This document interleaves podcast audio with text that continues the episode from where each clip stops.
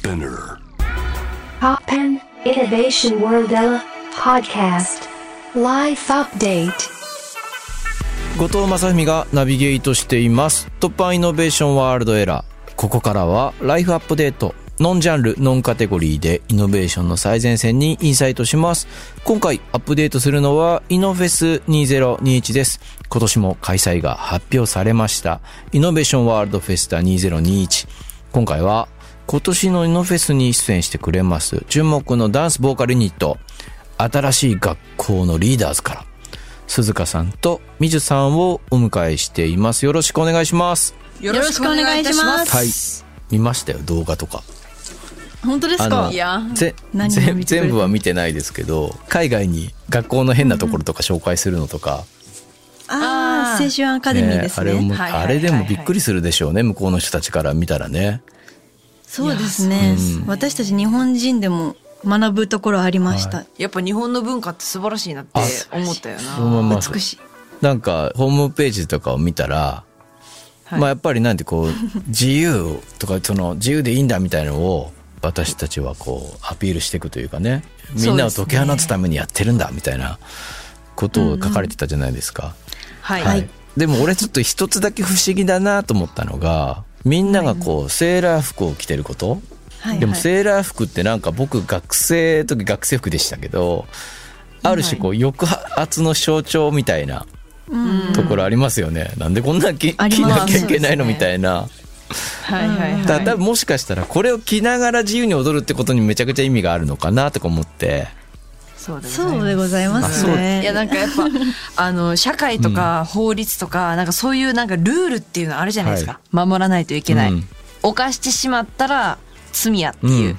なんかその自由さのやりすぎないっていう、うん。うんうん。ルールは守った中で自由に個性を出すんだっていうそのトンマナが大事なんちゃうかっていうのうんを体現しておりまなるす。ほどね。日本らしいですしね、それが。まあな、今となってはあそう。日本だなと思い確かに。ます。これなんかで世界に出てくための戦略としての、まあ、いやらしい話コスチュームでもあるかなと思って。はいはい見はい。ましたね。でもすでも最初はねそんななんか世界とか考えてなかった。考えずに本当に中学2年生とかに今19歳とかもう22歳はいなんですけど、中学2年生の時に結成したんで、はいもうとりあえず等身大の衣装っていう感じで勝手になったんですね。本当に来てるって感じですね。そうなんですよ。まさにそれはもう生活の中で、いや、この服なんだから普段からってことだったってことですよね。いや、本当そうあです。私、もう中学校、学校行くときセーラー服着て、せなんかリーダーズでライブするときはセーラー服着てみたいな、なんかもう、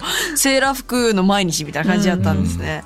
だけど今はもう高校も卒業して、もうこれはもう完全に等身大ではなく、はいはい。もうこれから日本代表として旅立つための私たちの戦闘服やみたいな考なるほどね。え方にシフトが変わりました。シフトがね、面白い。いつの間にかね。でもこれなんかパッと将来のこと想像したら、でもそのコスチューム自体も絶対進化していきますね、この先ね。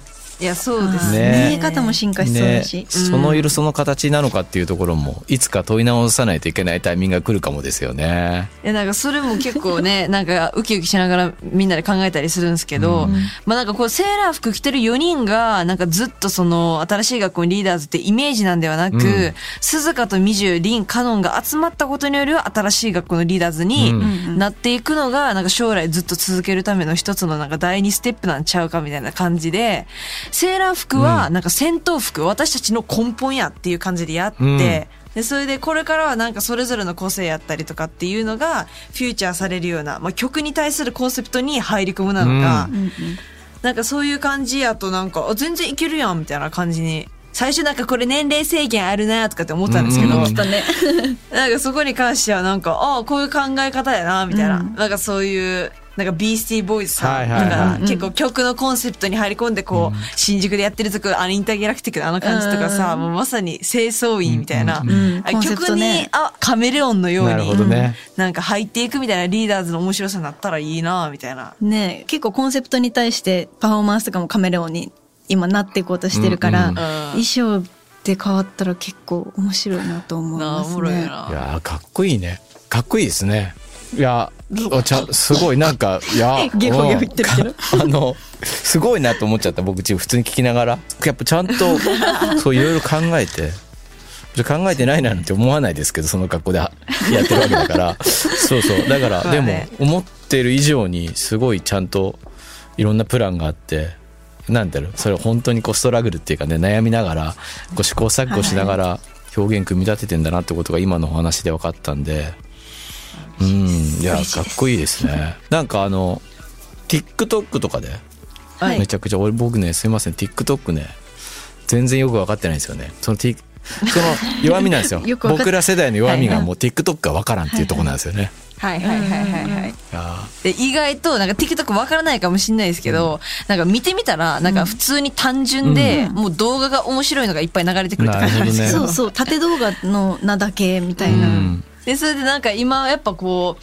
一般、一般人っていうかなんか普通になんか学生を過ごしてる子たちでも、なんか自分を見せるみたいな、なんかちょっとこう、芸能界とかそうエンターテインメントに簡単に入れちゃうみたいな、なんかその自分をこう、高見せできるみたいな、はいはい。そういうちょっとしたコンテンツ、やっぱインスタグラムとかで映えみたいな感じで、こうやってる人から始まりの、やくなんかもうちょっとナチュラルに楽しんで、なんかゲーム感覚でできるみたいな、なんかそういう感じでなんかほんまにいろんな人がうんめちゃめちゃやってますね、TikTok は。ね。えーでもそこから本当に世界中の人に聞かれたりしますもんね音楽もね。そうです。ね本当におすすめ機能っていう自分の見てるコンテンツに近いものが流れてくるようなうんシステムなんですけど、うんだから新しいものに出会えるし、うん自分たちが載せたものとかも思いもよらない人に届いてたりもするし。すごいあの見たいものだけが見れるわけじゃないので、いやほん広広いなって出会いのきっかけになってると思います。もうなんか最近とか TikTok のなんか中で楽曲がバズったらなんか売れるみたいな。はいはいなんかこう定義化があるから、やっぱりなんかそれに便乗して、うん。まあ滑ってる人もいますけど、まあなんかそこに 滑らないように、それはね無事故ではいけないですよねそういうはまあ発信っていうのはね。まあそういう、ん。ね、はいはい。そのなんかそのバランス感みたいなのね、うん。なんとなくあるんですけども、それ多分間違えたりとか、まあ私たちもしますし。します。なんかそこになんかうまいこと乗れたら、もう簡単になんかミュージックビデオとか大きなものを撮影しなくても、この曲を流行らすことができるっていうど、どこに運があるかわからないけど、こんな簡単な感じで運をつかめうるん場所っていうのもあるよな。あるあるある TikTok は何が何がバズるかわかんないしなあいやうんでもワクワクしてますすげえ楽しそうだっていうのはお二人の声の色とか表情とかでわかるんで。ニヤついてるそうそう。いや、ねそんなに楽しそうに話すから、俺もちょっとやりたくなっちゃったな、みたい やってくださいよ。えやってほしいみたいな。ななんかやろうかな。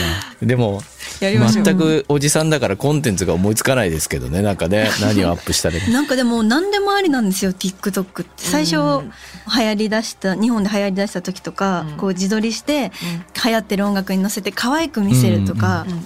自撮りで漏れた角度でうん。キラキラって見せるのが TikTok だって私たちもあーなるほど。思ってうん。だからなんか始めてなかったしでもうん。リーダーズ絶対合うよってよく言われてはいて、うんうんうんでもなんかそれを載せるが決まりじゃないって気づいてなるほど。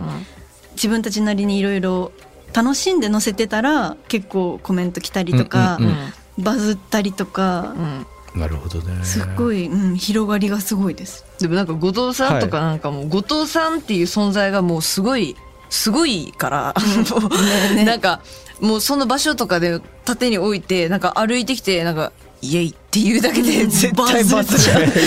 本当かな？バズっちゃう。それにいやもうそれに載せられてそれに載せられてアップしてなんか裏で二人にねうわめっちゃ滑ってるじゃんみたいなさ。言わないですよ。うわ滑ったみたいな。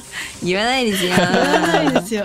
いやけどなんかそれで全然な日本の日本のバズりと海外のバズりってのはあるんですけあそうどなんですね。日本のバズりを絶対すると思いますそうですか、ちょっと考えてみますねじゃあね考えてみてください。どうですか？あの世界に広がっていくっていうと88ライジングっていうね本当にはいもう今や世界に羽ばたくアジア系のこのねプロデュースのチームっていうか、ね、事務所ですよねそうですそね。こと契約してこう広がっていくたまんないですねこの先ねどんいや、やばいですよ。たまんないですね。ねなんでやねん。そこで本当にちゃんとしたものを作って聞いてもらえる機会が得られたら、さっきビースティーボーイズの話出ましたけど、そういう存在になっていけるかもしれないですもんね。いやそうですね、なんか通ずるところを感じざるを得ないビースティーボーイズめちゃくちゃすごい、それめっちゃいい話だな。いや、めちゃくちゃあの大口叩いてい。やでも新しい学校のリーダーズの動画をとかサイトを見てまさか一緒にビースティーボーイズの話をするとは思ってなかったから すごいテンション上がってるっていう。いやでも新しいビースティーボーイズのね形そういうなんていう表現のスタイルだっておかしくないですもんね。別にね。はいそうですね、彼らって本当社会活動とかにも積極的だったバンドだから、バンドってグループだったからね。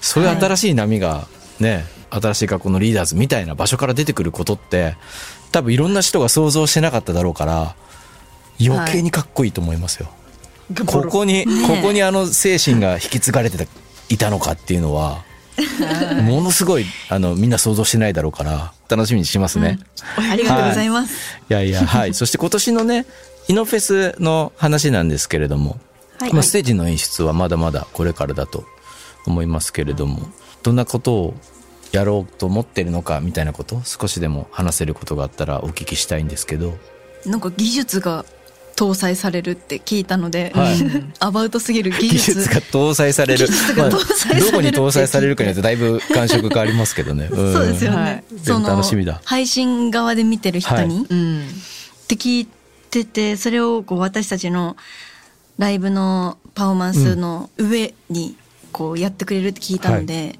自分たちでもまだどうなるかわからないところもあるし、うん。決まったところでライブ本番にまた何か起きるかもしれないし、はなんか未知ですねまだ。道いやね、いろんなことやらせてくれますもんね、イノフェスってね。はいなんかね、あすうんすごい新しいチャレンジが見られるということで。チャレンジただのライブじゃないですもんね。ねはい。新しい学校のリーダーズは、イノフェス2日目の10月10日日曜日の出演になっているということで。